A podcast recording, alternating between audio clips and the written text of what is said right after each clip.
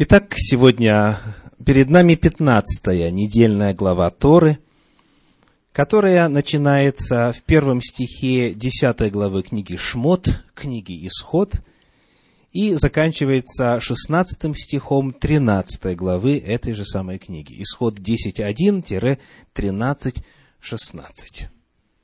Сегодня я приглашаю вас исследовать следующую тему. Пасха, Пейсах, двоеточие. Первая, последующие и прообразная. Еще раз. Пейсах, двоеточие. Первая Пасха, последующие празднования Пасхи и прообразное значение Пасхи. Вот это наша тема. В книге Исход, в книге Шмот, в 12 главе, в первых 11 стихах следующим образом представлены главные законы Пасхи, что касается соблюдения Песаха. 12 глава, первые 11 стихов. Читаю по синодальному переводу. «И сказал Господь Моисею и Аарону в земле египетской, говоря: месяц сей да будет у вас началом месяцев, первым да будет он у вас между месяцами года. Скажите всему обществу Израилеву: в 10-й день сего месяца пусть возьмут себе каждый одного агнца по семействам, по агнцу на семейство. А если семейство так мало, что не съест агнца, то пусть возьмет с соседом своим, ближайшим к дому своему, по числу душ. По той мере, сколько каждый съест, расчислитесь на агнца. Агнец у вас должен быть без порока, мужеского пола, однолетний. Возьмите его от овец или от коз. И пусть он хранится у вас до 14-го дня сего месяца. Тогда пусть заколет его все собрание общества израильского вечером. И пусть возьмут от крови его и помажут на обоих косяках и на перекладине дверей в домах, где будут есть его. Пусть съедят мясо его в сию самую ночь, испеченное на огне, с пресным хлебом и с горькими травами. Пусть съедят его. Не ешьте от него недопеченного или сваренного в воде, но ешьте испеченное на огне, голову с ногами и внутренностями. Не оставляйте от него до утра, но оставшиеся от него до утра сожгите на огне. Ешьте же его так. Пусть будут чресла ваши припоясаны, обувь ваша на ногах ваших, и посохи ваши в руках ваших, и ешьте его с поспешностью. Это Пасха Господня». Вот в этих первых 11 стихах 12 главы книги Исход главные заповеди, что касается пасхального служения. Это была первая Пасха. Нужно было, помимо всего прочего, помазать косяки и перекладину дверей, для того, чтобы ангел-губитель прошел мимо, чтобы он перескочил. Вот значение слова «пейсах», «пасха», то есть переход, пропуск. Губитель не останавливался в этом доме, не губил первенца, но шел дальше, если видел знак крови. И вот, когда мы читаем с вами это постановление о праздновании Пейсаха в нашей недельной главе Торы, я хочу после этого задать вам вопрос.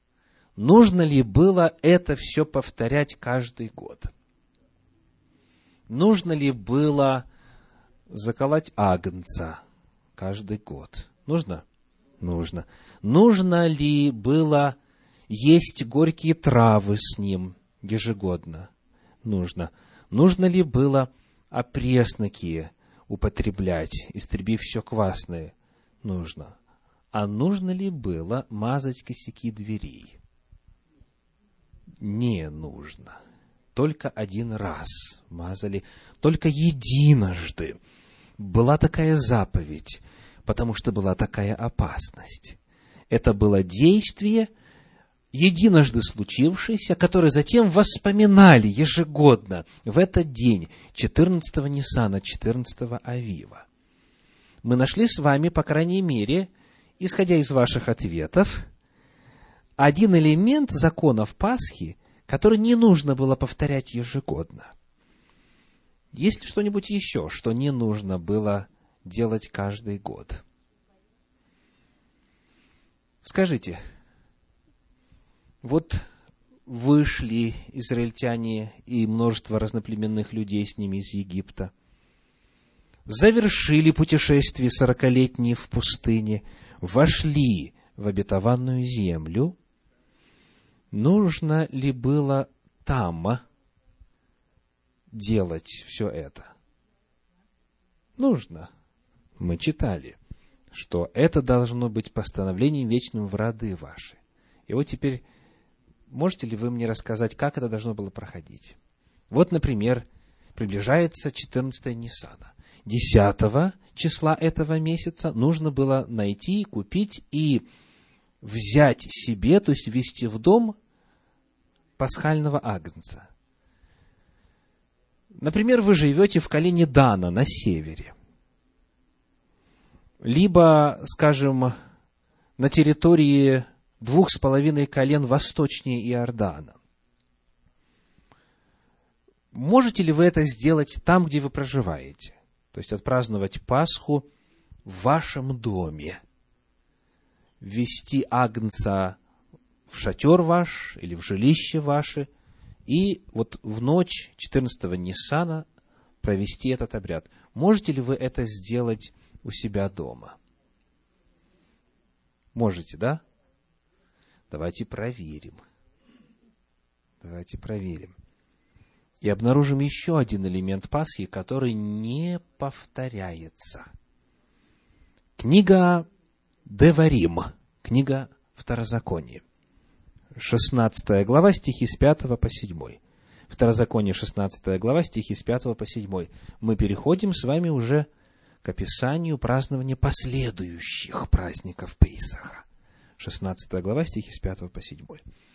«Не можешь ты заколоть Пасху в котором-нибудь из жилищ твоих, которые Господь Бог твой даст тебе, но только на том месте, которое изберет Господь Бог твой, чтобы пребывало там имя Его, заколай Пасху вечером при захождении солнца в то самое время, в которое ты вышел из Египта.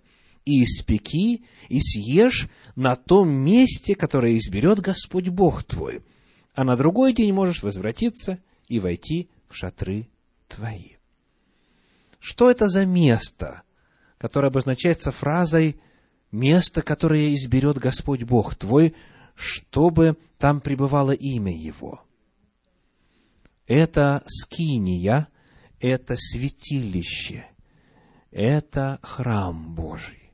Вот там, где находится священное сооружение, там, где находится вначале передвижная скиния, а затем уже стационарный, построенный Соломоном храм, вот только там можно было праздновать Пасху. Что для этого нужно было сделать, соответственно? Весь Израиль, представьте, со всей территории Израиля, от Дана до Вирсавии, от севера до юга, со всех колен должны были прийти в центр, в богослужебный центр, там, где стояло святилище, где стояла скиния, то есть в конечном итоге в Иерусалим, где был построен храм. Второй элемент, который мы отмечаем сегодня, элемент Пасхи, который не повторялся уже более никогда после Египта, это то, что только в Египте можно было ее праздновать у себя дома и мазать косяки своего дома. Когда сказано: «Вы уже войдете в землю, которую Господь дает вам, не можете заколоть Пасху в каком-нибудь из жилищ твоих». Попытаемся нарисовать, что же это собою могло представлять, когда весь Израиль собирался в одном месте. И там нужно было заколоть Пасху.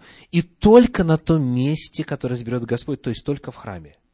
За пределами храмовой горы жертвы приносить нельзя.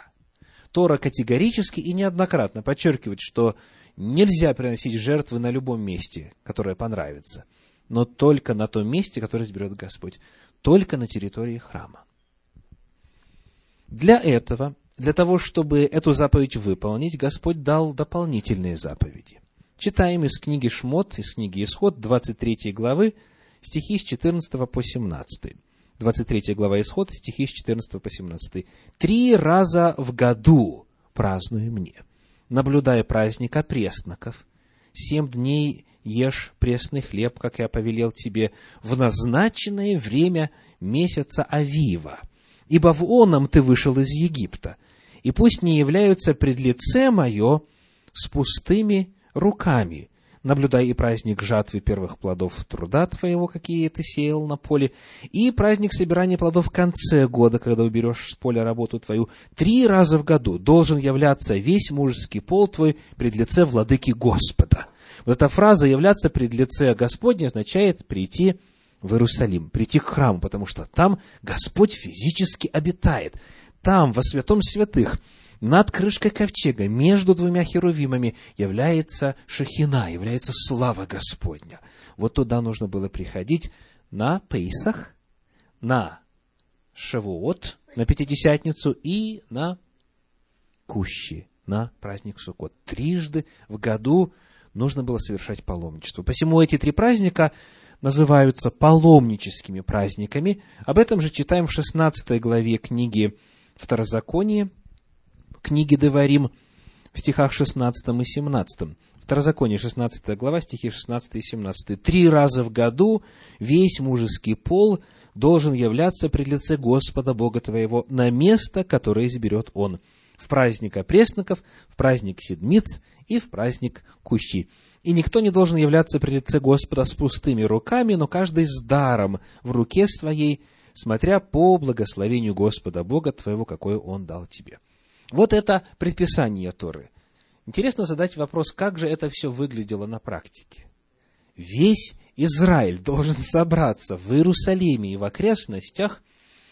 Всем должно хватить времени, чтобы на территории храма заколоть пасхальную жертву.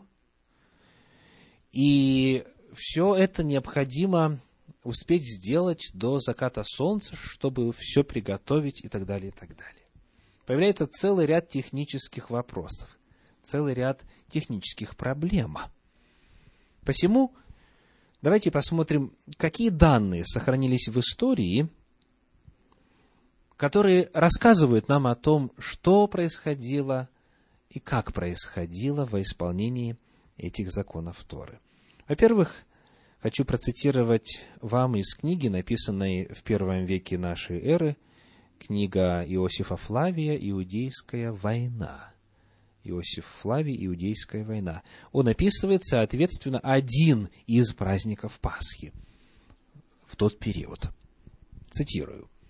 «Так как тогда наступал праздник Пасхи, когда приносят жертвы, а вокруг каждой жертвы собирается общество из 10 человек, по меньшей мере, но часто и из 20, ибо одному нельзя поедать эту жертву, как мы уже сегодня прочитали, либо в семействе, либо несколько семейств, но в среднем минимум 10 человек. Так закрепилось в иудейской традиции.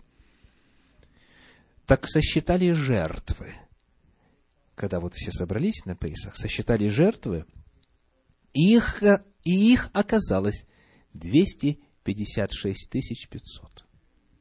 256 500. Дальше Иосиф Флавий пишет. Если положим на каждую жертву только по 10 участников, то получим 2 миллиона 700 тысяч. И то исключительно чистых и освященных, ибо прокаженные, одержимые семитечением, женщины, находившиеся в период месячного очищения, и вообще нечистые, не допускались к участию в этой жертве, равно как и явившиеся или являвшиеся для поклонения неиудеи. То есть, 2 1 700 000 – это только самая минимальная оценка вот в первом веке нашей эры, в тот год, который описывает Иосиф Флавий. На самом же деле, конечно же, приходилось значительно, значительно больше. Жертв было, напомню, в тот момент 250 500. Как же всех успеть заколоть? Только на территории храма это можно сделать. Вот как обстояло дело, согласно дошедшим до нас историческим данным. Пасхальная жертва приносилась в 3 смены. Как сказано в Торе, книга Шмот, Исход, 12 глава, 6 стих, «Тогда пусть зарежет его все собрание общины Израиля». Тора использует 3 слова: «собрание», «община» и «Израиль». И потому мудрецы вывели отсюда правило 3 смен, 3 группы: «собрание», «община» и «Израиль». Жертвоприношение происходило как бы в 3 смены. Следующим образом, цитирую по книге Элияху Китов, книга нашего наследия, том 2, страница 135-137. Вначале во двор храма заходила 1 смена, до тех пор, пока он не наполнится. Тогда ворота двора запирались, и начиналось жертвоприношение. В течение всего времени, пока оно продолжалось, левиты читали Галель. Галель, соответственно, это прославляющие псалмы из книги Псалтирь. Если чтение Галеля завершалось до того, как смена заканчивала жертвоприношение, Галель читали еще раз. Согласно традиции, в случае необходимости его следует читать и в 3-й раз, однако такого случая ни разу не было, как пишет известный комментатор Торы Рамбам.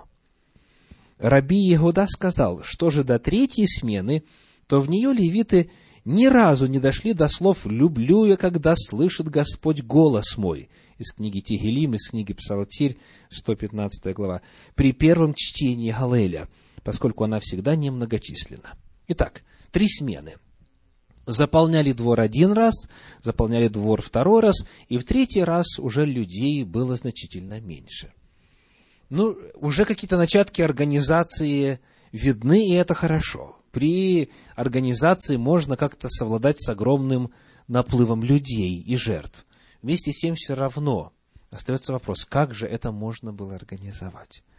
На наше счастье есть исторические данные, сохранившиеся в книге «Шевет и Егуда», где приводится рассказ римского наместника, жившего в Иерусалиме и бывшего свидетелем того, как совершалась церемония принесения пасхальной жертвы в точном соответствии с требованиями Торы и постановлениями мудрецов. Архитектурная особенность храма первого века заключалась в том, что были портики, было место в стене храма, куда можно было заходить язычникам, не иудеям, не обратившимся, не прозелитам. И вот оттуда, с одной стороны, с другой стороны, из крепости Антония, которая была резиденцией наместника Рима, с крепости Антония вся площадка двора храма была как на ладони. Потому римляне прекрасно знали, как это делается, те официальные лица, которые имели доступ вот туда, на эту смотровую площадку. И вот что пишет этот римский наместник. «Когда наступает месяц, называющийся у евреев Нисаном, царь и судьи посылают вестников ко всем жителям окрестностей Иерусалима, владеющим стадами крупного и мелкого скота. Всем им предписывается привести скот в Иерусалим, чтобы прибывающие туда паломники могли приобрести животных для жертвоприношений и просто для еды, поскольку паломников прибывает очень много. Имущество всех тех, кто не привозит свой скот к указанному сроку, конфисковывается в пользу храма. Поэтому все, кто владеет скотом, поспешно прибывают в город. Они переводят скот через речку, протекающую неподалеку от Иерусалима, чтобы очистить животных от грязи. Говорят, что именно об этом сказал царь Шломо, Соломон, стадо овец, вышедших из купальни. Когда эти стада поднимаются на холмы, окружающие Иерусалим, их так много, что травы уже не видно. Холмы становятся белыми, как пух.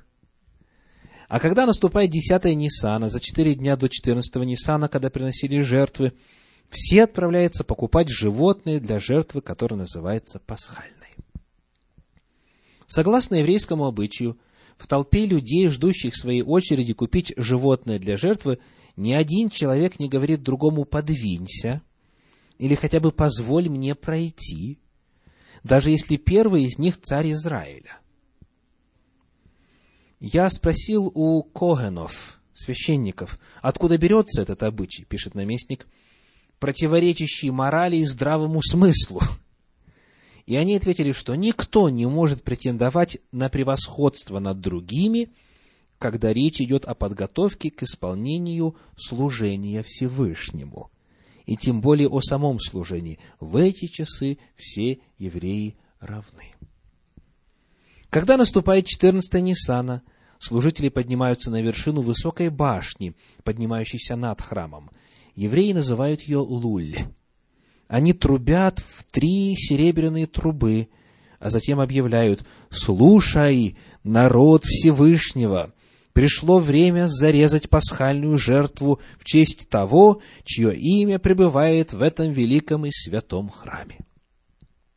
Когда народ слышит эти слова, он надевает праздничные одежды, потому что, начиная с середины дня, у евреев праздник, время принесения жертвы. У входа в большой двор храма стоят 12 левитов с серебряными жезлами, а внутри двора 12 коэнов с золотыми жезлами. Левиты предупреждают входящих, чтобы они вели себя спокойно и не толкались, не спорили и не повредили друг друга в волнении и спешке. Коэны, находящиеся внутри двора, размещают входящих так, чтобы они не мешали друг другу, и запирают ворота, когда убеждаются, что во двор уже вошло достаточно народу. А там, где зарезают жертву, стоят коэны в несколько рядов. Попытайтесь представить визуально эту картину. В руках у них золотые и серебряные сосуды, причем весь ряд держит одинаковые сосуды, либо золотые, либо серебряные, ибо так красивее и величественнее. Коэн, стоящий в начале ряда, получает сосуд с кровью зарезанной жертвы и передает его соседу, который передает его дальше по ряду, пока он не попадает к коэну, стоящему у жертвенника. Там сосуд опорожняется и передается обратно из рук в руки до начала ряда. Так что в итоге каждый коэн получает и передает сначала полный, а затем пустой сосуд. Все это происходит очень быстро и без малейшей задержки, так что сосуды, кажется, буквально перелетают через двор. Это удивительное проворство достигается тем, что в течение 30 дней коэны приучаются к этой работе так, чтобы в ней не было ни малейшего изъяна.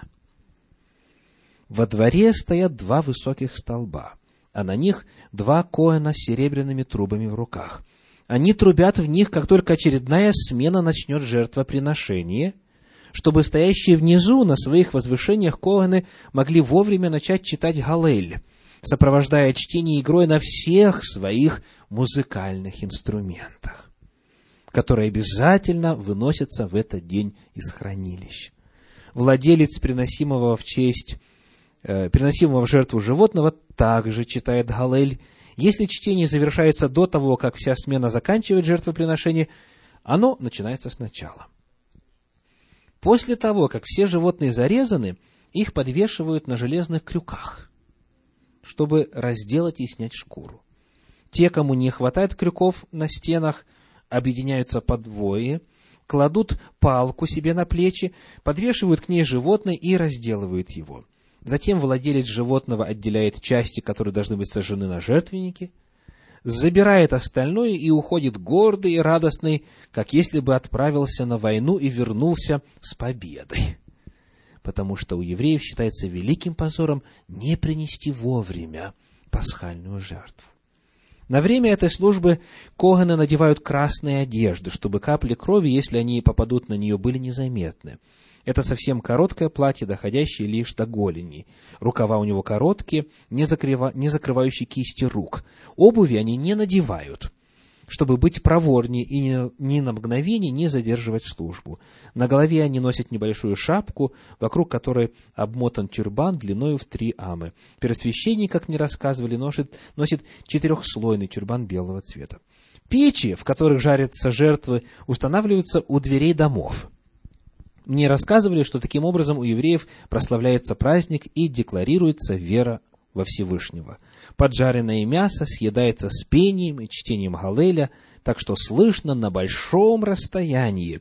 Все ворота Иерусалима настежь открыты в пасхальную ночь, ибо множество людей входят и выходят в них. Вот отрывок довольно древнего документа, который описывает, каким образом можно было за короткое время принести в жертву, помните ли вы цифру у Иосифа Флавия, 256 500 жертв. Это поистине удивительное зрелище. Можно представить себе, как вот весь Израиль собирается вместе. Можно попытаться представить себе атмосферу, общение, знакомство, новые отношения. Можно представить себе вот этот вот весь звук музыкальных инструментов. Все это величественное зрелище. Все это было исполнением законов Торы. Мы рассмотрели с вами коротко Пасху в Египте. Мы рассмотрели Пасху в истории. И теперь прообразная Пасха. Оказывается, согласно Танаху, согласно пророческим писаниям, пасхальное служение, праздник Пейсаха, не был только лишь взглядом в прошлое, не был только лишь воспоминанием чудесного спасения в Египте в ту памятную ночь 14-го Нисана. Праздник Пейсаха был также и пророчеством.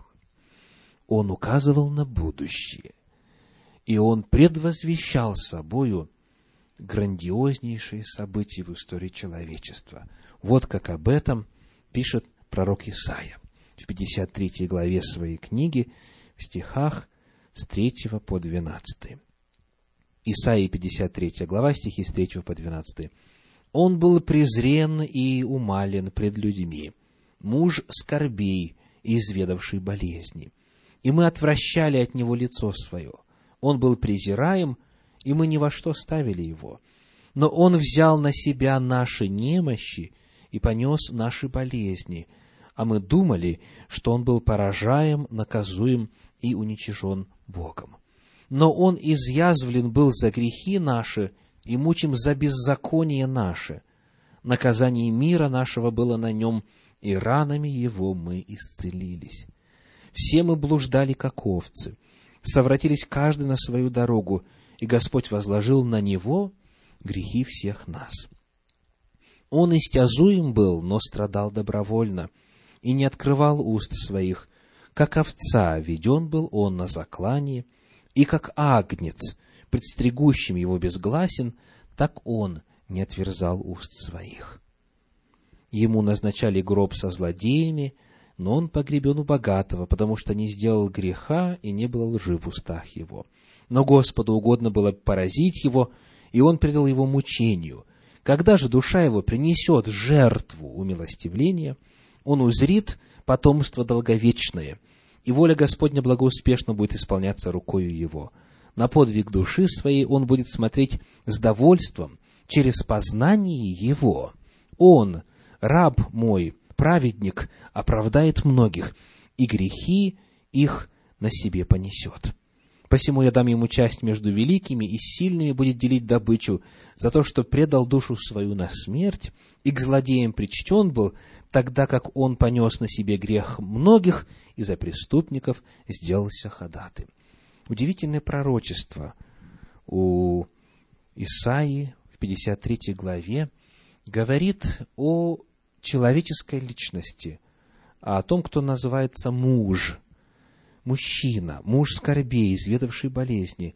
Это человек, который себя отдает в качестве жертвы, на которого возлагаются грехи всего мира. И он становится агнцем, он становится жертвой. Как овца веден был он на заклание.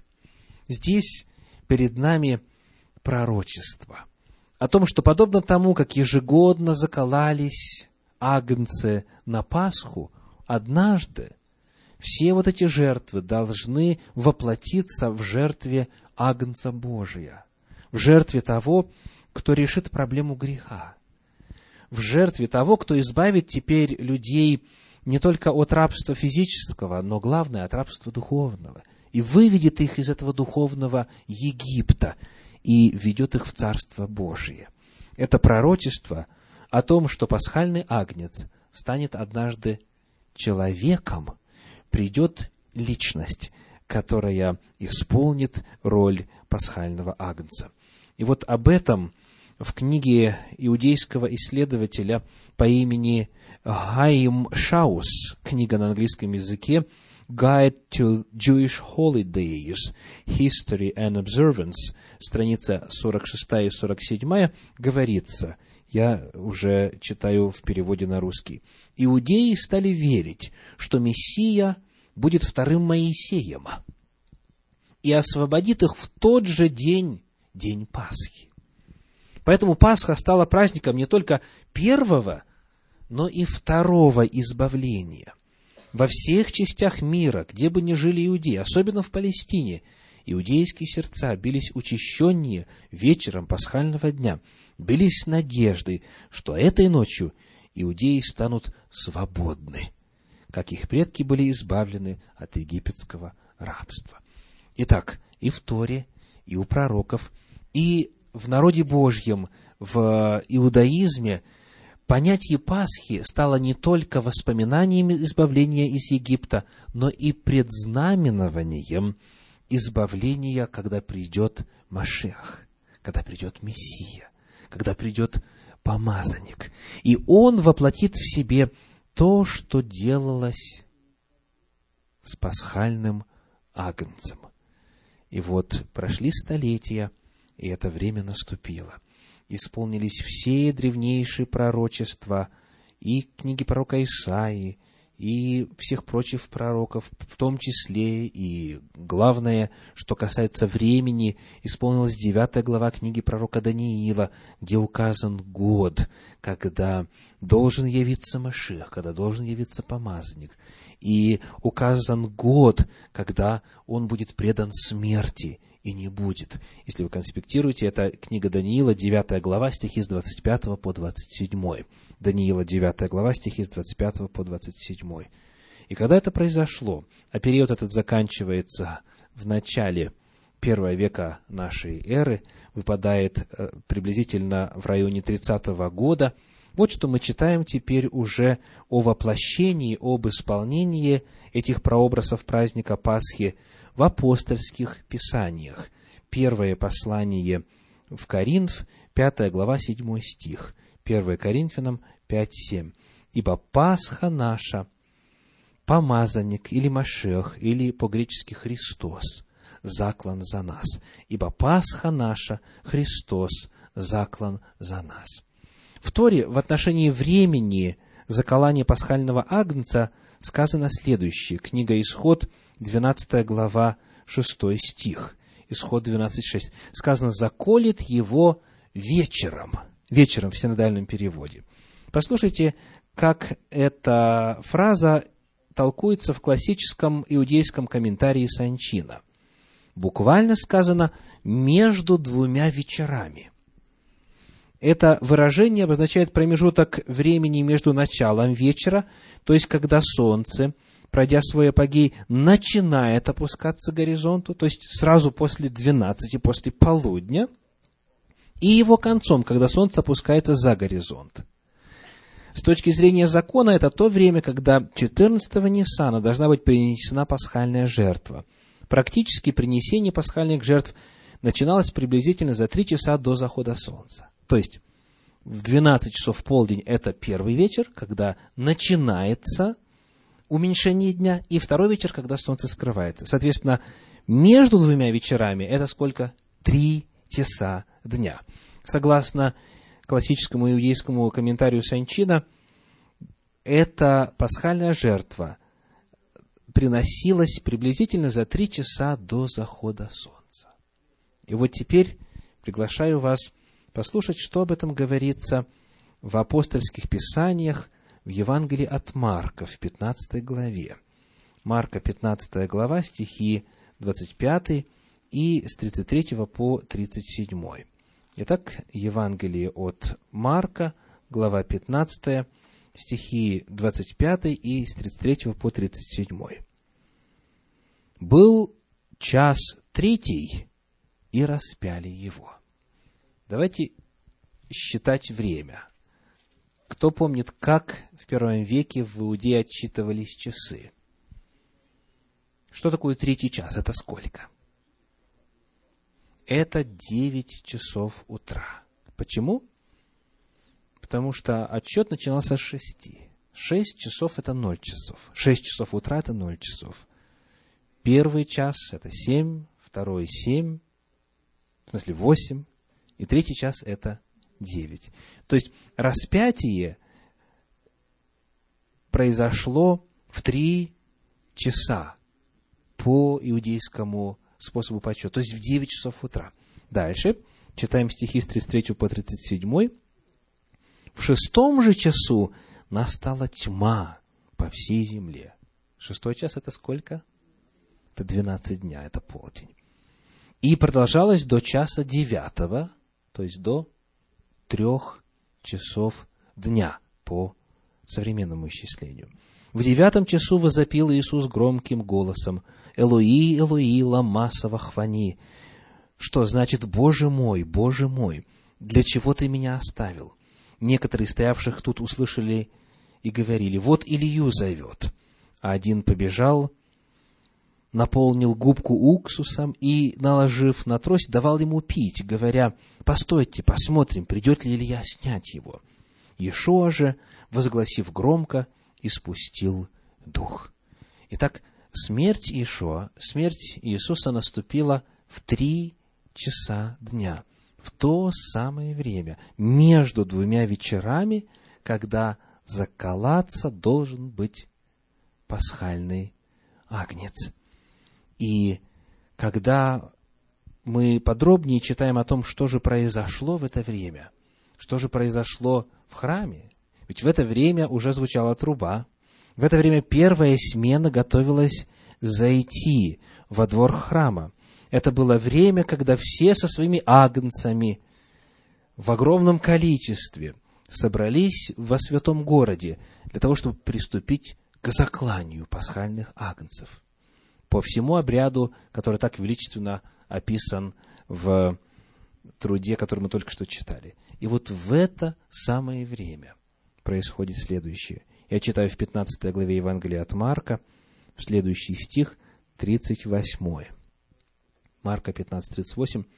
«И завеса в храме раздралась надвое, сверху донизу». Завеса, которая отделяла святое, первое отделение святилища от святого святых, разодралась надвое, сверху донизу. А перед этим 3 часа стояла тьма. 3 часа стояла тьма. В Евангелии от Матфея, в 27 главе, говорится в 51 стихе следующее, Матфея 27, 51. «И вот завеса в храме раздралась надвое сверху донизу, и земля потряслась, и камни расселись». Землетрясение произошло сильное. Можно только представить себе волнение и сумятицу, когда стройный порядок заклания агнцев нарушился, когда огромное число людей не смогло принести пасхальную жертву. Потому что, представьте, святилище оголилось, завеса разодралась, тьма и землетрясение. Все это должно было свести на нет всю подготовку. Все это должно было каждого присутствовавшего заставить задуматься. Помните, весь Израиль был там. Весь Израиль во исполнении Торы должен был находиться в Иерусалиме, и представители каждого семейства должны были находиться у храма. Свидетелем этому стал весь Израиль. Вот как это событие описывается в книге «Желание веков». В книге «Желание веков» автор Елена Уайт в главе 28, в главе 78, глава 78, глава называется «Голгофа».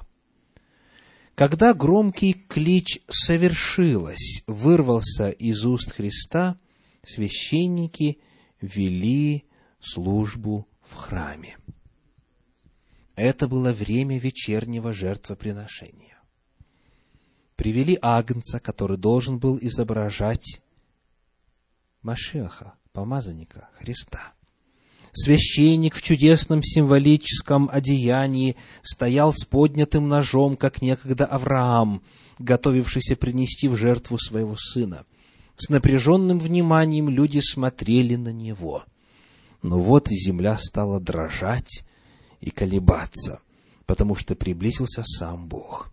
Невидимая рука с треском разрывает внутреннюю завесу в храме сверху донизу, и глазам собравшихся открывается место, где некогда находился Бог. Здесь, над престолом благодати, Господь являл свою славу. Никто, кроме первосвященника, никогда не приподнимал завесу, отделяющую это помещение от остальной части храма. Он входил туда раз в год, чтобы совершить служение примирения за грехи народа. Но вот эта завеса разорвана надвое. Святое из святых земного святилища перестает быть святым. Потому что святое, вы помните, означает отделенное. Теперь оно соединено с прочей территорией. Все в ужасе и замешательстве. Священник приготовился заколоть жертву, но нож выскальзывает из его обессилевшей руки, и агнец убегает. В момент смерти Сына Божьего реальность встретилась со своим прообразом. Великая жертва была принесена. Путь во святое святых открыт. Новый путь непосредственно к Богу приготовлен для всех. Погрязшие в грехах, скорбящие человечество больше не нуждается в служении первосвященника. С этого времени Спаситель будет священником и заступником на небе. Как бы живой голос обратился к поклоняющимся. Настал конец всем жертвам и приношениям за грех. Сын Божий пришел согласно слову. Вот иду, как в начале книги написано о мне, исполнить волю Твою, Боже. Со своей кровью Он однажды вошел во святилище и приобрел вечное искупление. Послание к евреям, глава 10, 7 стих, глава 9, стих 12. Аминь.